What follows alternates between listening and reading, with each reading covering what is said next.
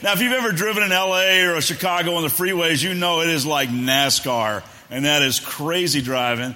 Or maybe you've driven like uh, on the incredibly bad roads of a place like Haiti, or you've been on a mission trip maybe to Africa and in, in the back roads of some some place, or or maybe you've been on like mountain roads in, in the Rockies somewhere, or perhaps you, you're even one of those brave men and women that maybe drove a Humvee, you know, on a mine-laced road in Afghanistan or Iraq, or, or maybe you're just one of the brave men or women that drive Nicholasville Road at rush hour every day. Well, we shot a little video uh, last week. Actually, one of our guys strapped a camera on his motorcycle and headed south from our Harrodsburg Road campus down Route 68 to an, to an area affectionately known as the Curves. Ever driven that road?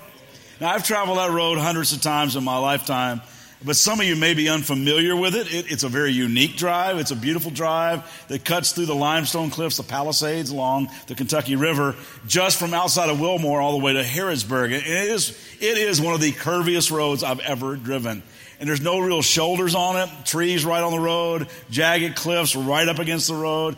And I don't know, it just seems more narrow than a, than a normal road. In fact, it can be really pretty treacherous, especially in the winter. And if you meet a semi, because semis do travel on Route 68, which is unbelievable to me, but if you meet a six, semi going around one of those curves, it gets really, really interesting. Anybody car sick yet? Okay, let's stop the video right now. Now, the only thing that even gives you any amount of comfort or security going through the curves is the strategically placed guardrails along the way. Now, think about this for a second. Most of the time, guardrails are, are pretty much invisible. I mean, you can see them, but when you're driving, you seldom notice them because you're looking past them, you know, to check out the scenery as you're, as you're driving along. But they are there nonetheless, strategically placed along the way keeping us from driving into some dangerous area. Now, the thing about guardrails is that they're not placed like in the danger zone, they are planted just before those places that could really mess us up. And judging by the dents on the guardrails on Route 68, they've probably saved a lot of lives uh, throughout the years. And I was thinking this week that when you and I look back on you know, some of our deepest regrets, the way that Solomon looks back, when we think of some of our biggest wrecks, some, a lot of us would say, man, if I'd have just, if I'd have just had some guardrails in place in my life, a lot of that pain could have been avoided. If I'd have just established some wise, godly boundaries in my life, if there had just been some guardrails, you know, like to bump up against, to warn me, come on, slow down, there's danger on the other side, I, I, might, I might have saved myself and a whole lot of people uh, a lot of pain. Again, now those guardrails are not in the danger zone. They're strategically placed just before those places to keep us on the road. And that's exactly the way God's wisdom works. You know, one of our constant prayers around this place that you would get to know the true and living God. I mean, really get to know Him. And I've been praying personally that maybe the perception that maybe you have had growing up as God as this demanding drill sergeant or this even abusive or absentee father, that all of that would begin to fade away and you would get to know him as the Bible paints the true God as your Abba, your, your, your daddy. You see, the Bible sums up the character of God in basically three words God is love. Not God is loving, not Love is one of the many attributes of God's character. God is love. Everything else about him flows from that truth. His faithfulness flows from that. His compassion flows from that. His kindness flows from that. His truth flows from that. Even his justice flows from his perfect love, his unfailing love, his unending love. Love is not simply an emotion that God feels, love is not just a verb that God practices, it's who he is. And since that's true, wouldn't you expect a father that has unfailing love to set up some boundaries, to construct some guardrails to keep his kids safe? I mean, think about it. He, he wouldn't be a very good parent to know all the potential consequences of certain things and not to warn us about them. I mean, what kind of dad would he really be to know all about the curves and cliffs and danger zones and how badly we could wreck our life and then throw us the keys and let us drive full speed into those areas without any limits, without any warning signs or any guardrails in place? That would be one lousy dad. God's an awesome parent. He has unfailing love, and from his unfailing love comes this amazing gift called wisdom. Wisdom that will not only keep us from wrecking our life, but it'll also guide us onto the right road, kind of serve as this internal GPS, if you will, to lead us to real life. And here's the cool thing about this that kind of wisdom is available for everybody, amazingly available. And the source is our loving Father. James 1 5 says this If you need wisdom, ask our generous God He'll give it to you.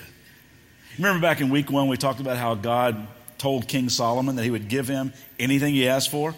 And Solomon, feeling inadequate for the task of leadership in front of him, tells God, You know, God, what I really need is your wisdom. He wasn't asking God, Could you make me smart? Could you increase my IQ? I long to be the most brilliant man who ever lived. No, he said, I need godly wisdom so I can lead well and live well. He just wanted discernment to make right decisions, both personally and leadership decisions for the whole nation. And God, you might remember, impressed by Solomon's humility, impressed by this selfless request, he says, I'm going to make you incredibly wise. Now, back before Solomon rejected God's wisdom in favor of his own, look what he wrote in Proverbs chapter 2, verse 6 through 9. For the Lord grants wisdom from his mouth come knowledge and understanding. He grants a treasure of common sense to the honest. He's a shield to those who walk with integrity. He guards the path of the just and protects those who are faithful to him. Then you will understand what is right and just and fair, and you will find the right way to go. Solomon's saying, just ask him. He will give you the kind of wisdom that will protect your life and lead you in the right way to go. Now, it's up to you to use that wisdom as guardrails, but it's available for everyone who wants it.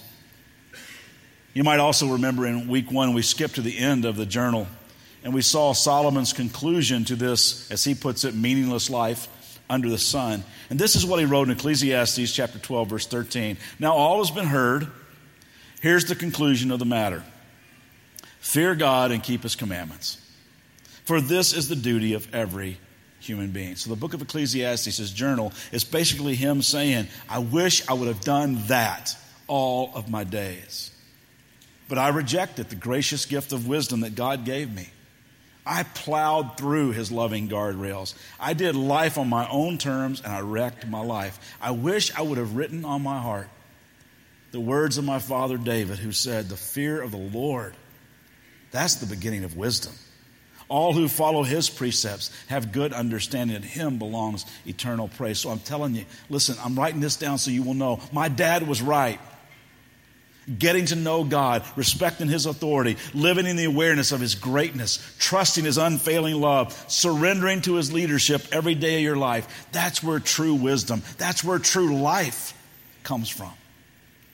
You know, I like the way Ellen Davis puts this. She says, The fear of God is the deeply sane recognition that we are not. The fear of God is the deeply sane recognition that we are not. I mean, everyone who's ever been in AA or NA or gone to Celebrate Recovery or some other kind of 12 step group knows that wise decisions about getting well were simply unable to be made until they stopped playing God. Because when you finally let God be God, when you genuinely respect his authority and you think he's smarter than you are and you surrender to his love, when you start walking with him and you start letting him lead, then he begins to flood your life with wisdom and clear decision making ability and allows you to construct some guardrails to keep you on that new road that he's always dreamed that you would travel. See, back before he wrecked his life, back when Solomon was really walking with God, he wrote things like this. This is kind of a famous passage. We've seen it one other time in a series, but let's just read this out loud together. Proverbs 3, verse 5 and 6. Let's read it together. Trust in the Lord with all your heart and lean not on your own understanding. In all your ways, acknowledge him, and he will make your path straight. And maybe you've never seen the following verses, verse 7 and 8, but let's read those out loud together as well. Don't be impressed with your own wisdom. Instead, fear the Lord and turn away from evil. Then you will have healing for your body and strength for your bones. And Solomon writes Ecclesiastes saying, I stopped doing that.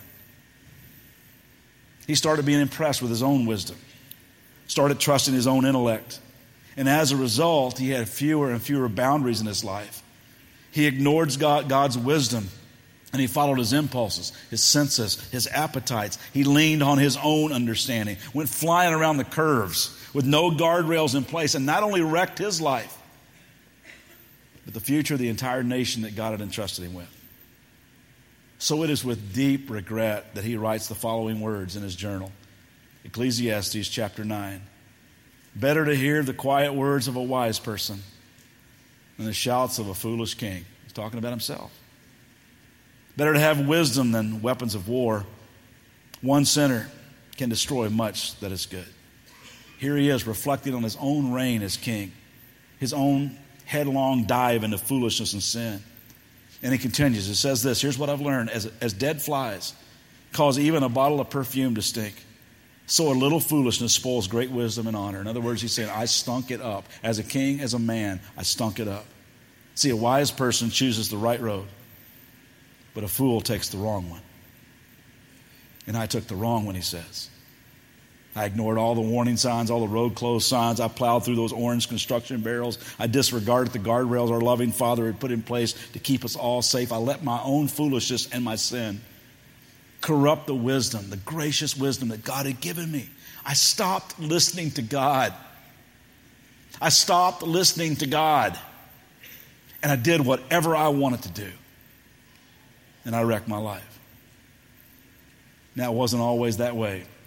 I mean, the book of Proverbs is one of the richest books in the world. It's full of incredible insight and all kinds of little nuggets and principles for living. I mean, a lot of you guys have taken the 31 day uh, reading challenge to the book of Proverbs this summer. You know what I'm talking about. And I want all of us to see some of the things that Solomon wrote about wisdom when he was walking with God. He wrote things like this in Proverbs chapter 3 Joyful is the person who finds wisdom, the one who gains understanding. For wisdom is more profitable than silver, and her wages are better than gold. Wisdom is more precious than rubies. Nothing you desire can compare with her. She offers you long life in her right hand and riches and honor in her left. She will guide you down delightful paths. All her ways are satisfying. Wisdom is a tree of life to those who embrace her. Happy are those who hold her tightly. Now, I know this would embarrass her, but my wife, Debbie, she embraces that tree of life about as strong as anyone I've ever seen. She loves God's wisdom. She loves the book of Proverbs, probably her favorite book of the Bible. And this is one of her favorite verses in the whole Bible Proverbs 24, 3 and 4. By wisdom, a house is built. And through understanding, it's established. Through knowledge, its rooms are filled with rare and beautiful treasures. And she would tell you that Solomon's not talking about houses filled with valuable antiques or priceless paintings. This has nothing to do with granite countertops and contemporary furnishings. He's talking about lives that are rich, hearts and homes that are full of things like joy and contentment and selflessness and hope and laughter and generosity and kindness and love, real treasure, deep things, internal things, eternal things. That's why it's so important, I believe, for us as parents to teach our kids to pursue godly wisdom. Listen, the impact of wisdom on their life is so much more significant than their academic standing, their IQ, their test scores, or their degrees. And I watch so many parents push their kids, some even drive their kids to climb to the top of the academic or athletic world and never point them toward wisdom that would serve them so much better in their life. And they may end up with a brilliant career. They may end up with much acclaim. They may have a mind that can solve unsolvable equations. They, they may even invent the next big thing, but still lack the ability to make wise decisions. There's a lot of intelligent people who wreck their lives. I think it was Vernon Cooper who said, These days, people seek knowledge and not wisdom. As a result, we're becoming a nation of technological giants and ethical infants. I think it was Forrest Gump who said, Stupid is as stupid does. Now, now, of course, our kids, just like us, can accept or reject God's wisdom. And as parents, we can't make them follow God's ways. But you know what we can do? We can knock ourselves out teaching them and modeling for them that we believe God's ways are best. To give them some godly guardrails to bump up against to remind them there's a better way to live. You know, Solomon had a dad like that who tried to instill that value in him. And now, talking to his kids, he writes this in Proverbs 4 My father, or your granddaddy, taught me. Take my heart, words to heart. Follow my commands, and you'll live. Get wisdom. Develop good judgment. Don't forget my words. Don't turn away from them. Don't turn your back on wisdom, for she will protect you. Love her, and she will guard you. Getting wisdom is the wisest thing you can do. And whatever else you do, develop good judgment. If you prize wisdom, she will make you great. Embrace her, and she will honor you. Now, there's quite a few sections in Proverbs where Solomon paints wisdom as this truly beautiful woman that he also paints in direct contrast with a dangerous, seductive woman. But this wise woman is inviting everybody come take my hand. Come walk my way. You come with me. You choose me. Nothing you can chase, nothing you can invest in can give you a return like godly wisdom. It's priceless. Solomon writes in Proverbs 9 wisdom, it'll multiply your days. It'll add years to your life. If you become wise, you'll be the one to benefit. But if you scorn wisdom, you're going to be the one to suffer. So come on. You need God's wisdom. You need some guardrails. If you don't have them, you're just going to wreck your life. Now, I think I need to point out that there's a difference between a guardrail and that uh, skinny yellow line painted on the side of the road. Isn't there a difference?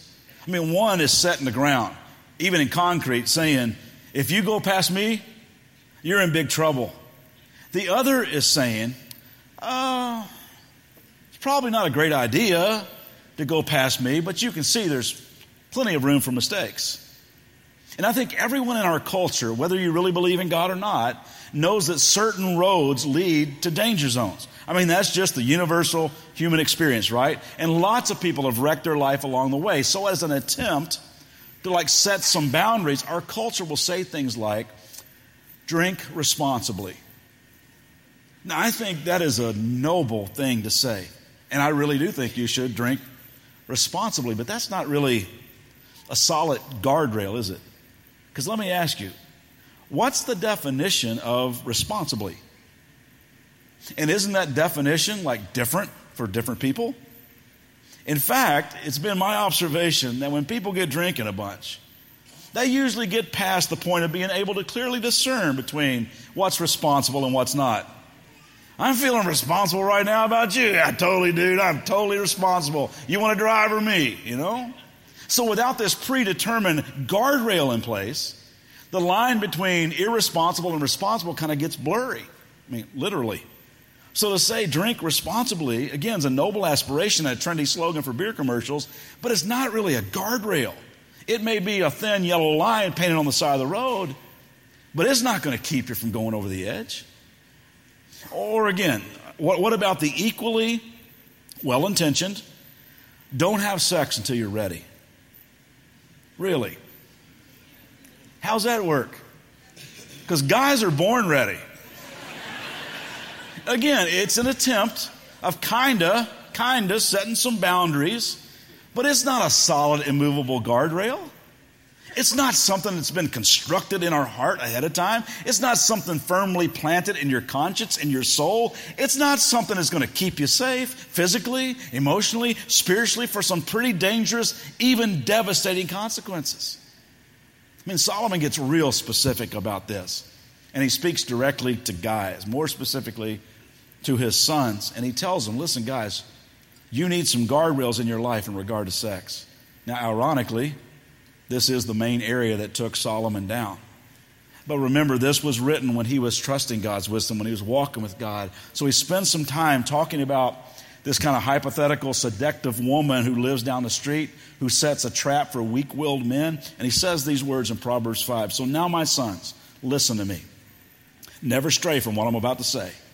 Stay away from her. That's a guardrail. Stay away from her. Don't go near the door of her house. Because in the end, You will groan in anguish when disease consumes your body. You will say, How I hated discipline. If only I had not ignored all the warnings. Oh, why didn't I listen to my teachers? Why didn't I pay attention to my instructors? I have come to the brink of utter ruin, and now I must face public disgrace. He says, Come on, guys, instead, drink water from your own well. Share your love only, only with your wife. Why spill the water of your springs in the streets, having sex with just anyone? You should reserve it for yourselves. Never share it with strangers. Now, that's not merely a don't have sex till you're ready type of thing. That's not a thin yellow line by the side of a dangerous road. That's a guardrail. That's a decision to say, I'm going to do the whole sexual thing God's way. I don't go down her street. I don't go to strip clubs. I don't view pornography. I respect women. I don't flirt with anybody but my wife. I don't hook up casually. I don't have friends with benefits. I don't care what our culture says. I don't care if everybody at school makes fun of me. I don't care if I am the 40 year old virgin. I'm going to respect God's loving authority and apply God's wisdom to all of my relationships because He's my dad and He knows what's best for me. You know, uh, we have we have a young friend who never learned any healthy boundaries like this growing up. I mean, she wasn't given much of a chance. To say her childhood was dysfunctional is a huge understatement. And she got caught up in a bunch of stuff that took her down some dangerous roads to some extremely dark places, especially dark uh, sexually. But recently, she's been learning God's ways and experiencing some healing in some amazing ways. It is so fun to watch her grow. I mean, she is a new creation. Last week, she wrote this prayer of commitment and gave me permission to share an edited version with you. And she wrote this Today, I commit my body, my mind, my soul to Jesus. I commit this heart to purity and being set apart from the world for Him. Today, I celebrate the fact that I have found value in myself, my relationships, and most of all with God. I rejoice in the power to say no to instant gratification and yes to waiting for the real thing that comes sweetly after marriage. I say yes to my future husband who loved you enough and respected me enough to wait. I say yes to inviting God in all I do and goodbye to having to hide myself from Him. I say yes to wholeness today. I will guard my heart, my eyes, my mind, so that my actions will be pleasing to the lover of my soul. I will respect my fellows and live, dress, and speak modestly so I might not tempt others to stumble. I will take great measures to stay clear of any temptation that tries to distract me from the only love I know to be whole and true. I will spend the rest of my life falling deeper in love with my amazing Savior, Jesus Christ. I am thankful to the one who created in me a clean heart. I celebrate myself as a new creation. I offer myself to be fully His and fully known by Him. If He so chooses to give me a lifelong partner, we will rejoice in the fact that you are Lord and your ways far exceed our own. We will offer you full authority over our relationship, our life, and our soul. That's a guardrail. That's a plan to let God's wisdom guide your life. And she gave me permission to share that with you guys because she wanted everybody to know it's never too late to get back on the right road. He is the lover of your soul. You need to know something about this church.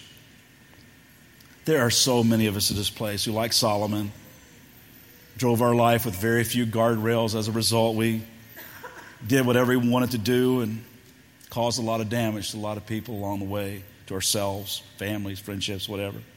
But the good news is, God found us broken down on the side of the road. Some cases, even at the bottom of a ravine, upside down. And we thought we were, you know, totaled. I mean, a wreck beyond repair we learn there's no such thing as total with God. Nobody's beyond repair. And so many of us cried out to Him, and He saved us, pulled us out, rebuilt our lives, put us on the right road with loving guardrails in place. And He will do the same for you too. You know, we make baptism available every weekend, but next weekend, John's going to be back to wrap up the series, and we're going to set aside a chunk of time in the service for whoever wants to start over because baptism is that outward sign of something that's going on in your heart. It's that surrender to the leadership of God. It's dying to that old life and asking Him for strength to live a new one. It's embracing His grace and His wisdom and His unfailing love. And I really encourage you to take that step next week. Now, I'm sure that none of us can relate to this one, but here's another guardrail. Uh, Solomon writes this, Proverbs 20, verse 1 Wine is a mocker and beer is a brawler. Whoever is led astray by them is not wise. Anybody ever been led astray by those things? Think it might be wise to put some guardrails around something like that. We'll flip over to the New Testament just for a second. There was another wise guy named Paul who was writing a letter to a bunch of brand new Christians in a wild, wild city called Ephesus. And he basically tells them, listen, you guys have got to establish some guardrails. Again, not in a holier than thou kind of way, not, as, not in an obnoxious, superior religious kind of way. Just live as children of the light. Follow God's wisdom. You predetermine that you're going to walk with God in the middle of your culture. Know what your weaknesses are. Be aware of the danger that lurks around the curves. You know that if you go too far, your family, your business, your reputation, your ministry, your church, it's all going over the cliff. Then he says this, for instance, let's talk about drinking for a second. Let's talk about that wine is a mocker, beer is a brawler thing. Let me just give you a guardrail to set in place. And here it is Ephesians 5:18. Don't be drunk with wine because that'll ruin your life. He's not necessarily saying don't drink because the Bible talks about moderation in all things, but he is saying if you drink, let drunk be your guardrail. That's what it means to be responsible. Don't even be close to being drunk. Now, maybe some of us, we know our weaknesses and our potential weaknesses, and we know that we need to establish our guardrail kind of even closer in. We just need to say, you know what, I, I don't need to get involved with that at all. Now, if, if you've struggled with alcohol in the past, you know that sobriety and abstinence, that is your guardrail. You have to establish some boundaries that say pretty much, you know, Ale-8-One is about as strong as it gets for me. That's just the way it is. And Paul is saying here, let me just give you more than a thin yellow line painted on the side of the road. Let me give you a guardrail. Don't get drunk. It'll ruin your life. Instead, be filled with the Holy Spirit. If you're going to be intoxicated, drink deeply of God. Let Him guard your life.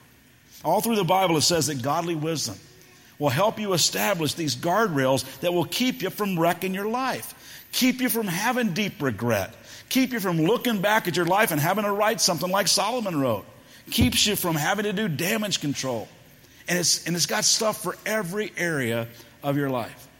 For instance, I was thinking about how all of us could use some financial guardrails, right? Because more people have wrecked their life due to finances, families, marriages, all kinds of stuff have been wrecked because of financial stuff. Look again at some of the stuff Solomon writes about this. Proverbs 22 7, he says, The rich rule over the poor, and the borrower is slave to the lender.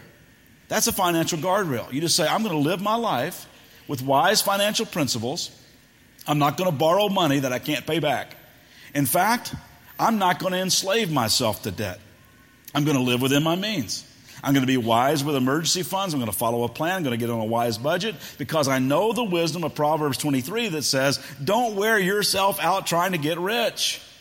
Be wise enough to know when to quit. In the blink of an eye, wealth disappears, for it will sprout wings and fly away like an eagle. So I'm not going to let money drive my life. That's going to be a guardrail for me. I'm going to be generous with my money. I'm going to help other people, especially the poor. I want to honor God with the best part of everything He's given me. That's just the road I've decided I'm going to travel. Last weekend, we talked about the importance of healthy friendships. We talked about how we all need a com- community. We languish when we isolate ourselves. God wired us up that way. But we also need some wisdom, some healthy boundaries in, when it comes to choosing that community, choosing those friends. Again, Paul writes this, 1 Corinthians 15. He says, Don't be misled. Bad company corrupts good character.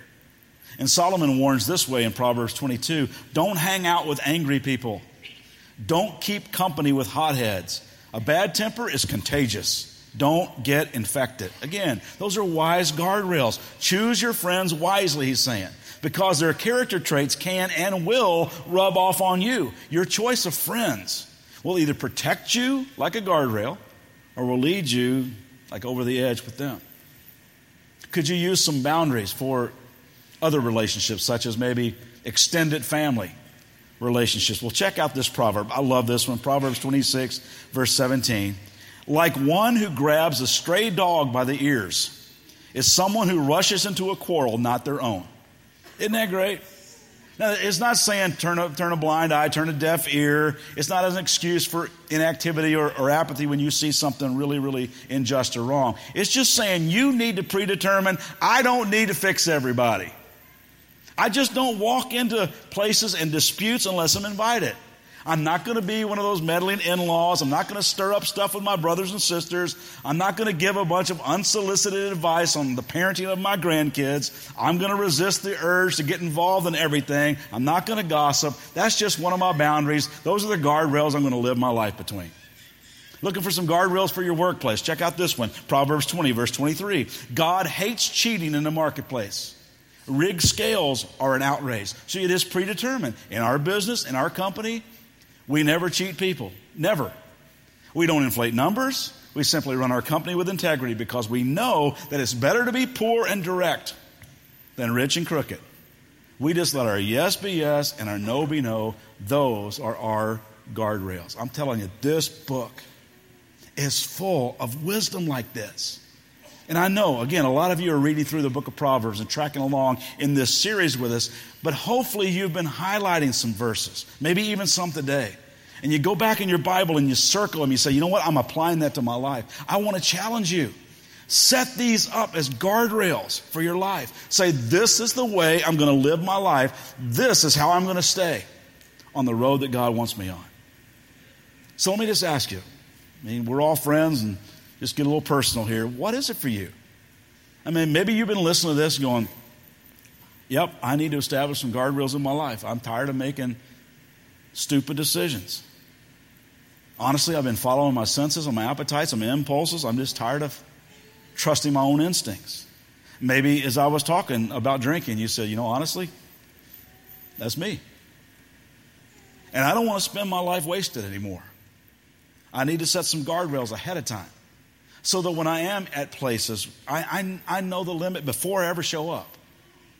Or perhaps you just know that you have got to distance yourself from a certain crowd because the way it's corrupting your character. Again, not in a superior, holier than thou kind of way, but maybe you need to have the courage to get some new friends. Friends that will help you walk God's way instead of leading you over the cliff. Or maybe you're one of those like our friend who's saying, you know what, I need to establish some guardrails sexually.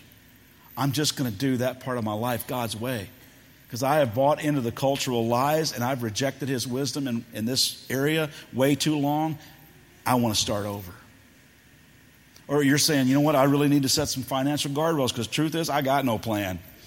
I spend impulsively, I borrow with no way to pay it back, what are some wise, godly principles that I could apply that help me get back on track? Or, or you're saying, I need to establish some guardrails on my job so that when they ask me to kind of shade things or lie about stuff, I can say, well, you know what? I'm really uncomfortable with that because I kind of established this guardrail in my heart a long time ago that said, I'm just going to be totally honest. I'm just going to keep it between the lines. Now, I know we've seen a bunch of scripture this weekend, but just one more proverb just humor me and let's just all read this out loud together. It's kind of a joint challenge, kind of a joint encouragement to each other, okay? Let's read this Proverbs 4, verse 25 through 27. Look straight ahead and fix your eyes on what lies before you. Mark out a straight path for your feet. Stay on the safe path. Don't get sidetracked. Keep your feet from following evil. So, what do you say? We pursue wisdom like that and we start to live between God's loving guardrails so that none of us would ever wreck our life. Let's pray together. Father, uh, thank you so much for your incredible word. It is so rich and deep and right and good and strong and is the path of life, real life. Thank you that you have made your wisdom available to us. Thank you, God, when we're in situations and we ask for your wisdom, you give it to us. Thank you for the Holy Spirit that lives within us that follow you, who, who speaks to us in those crossroad moments. Thanks for guardrails. Thanks for loving us like a dad that has an unfailing love. God, there's a bunch of us that have thought of your rules and stuff as, as just these things out to ruin our fun. God, we just want to acknowledge we know it's the path to life. So help us respect your guardrails and live within them so that we can live the way you designed for us to live. And God, in just a few moments as we take communion, we, we're going to focus on the cross of Jesus Christ, which lets us know every time we do it what a great Father you are. Unfailing love. So, God, in the next few moments, we just give you permission to do what you want to in our hearts as we reflect and pray and get still for a few moments. And pray all this in Jesus' name. Amen.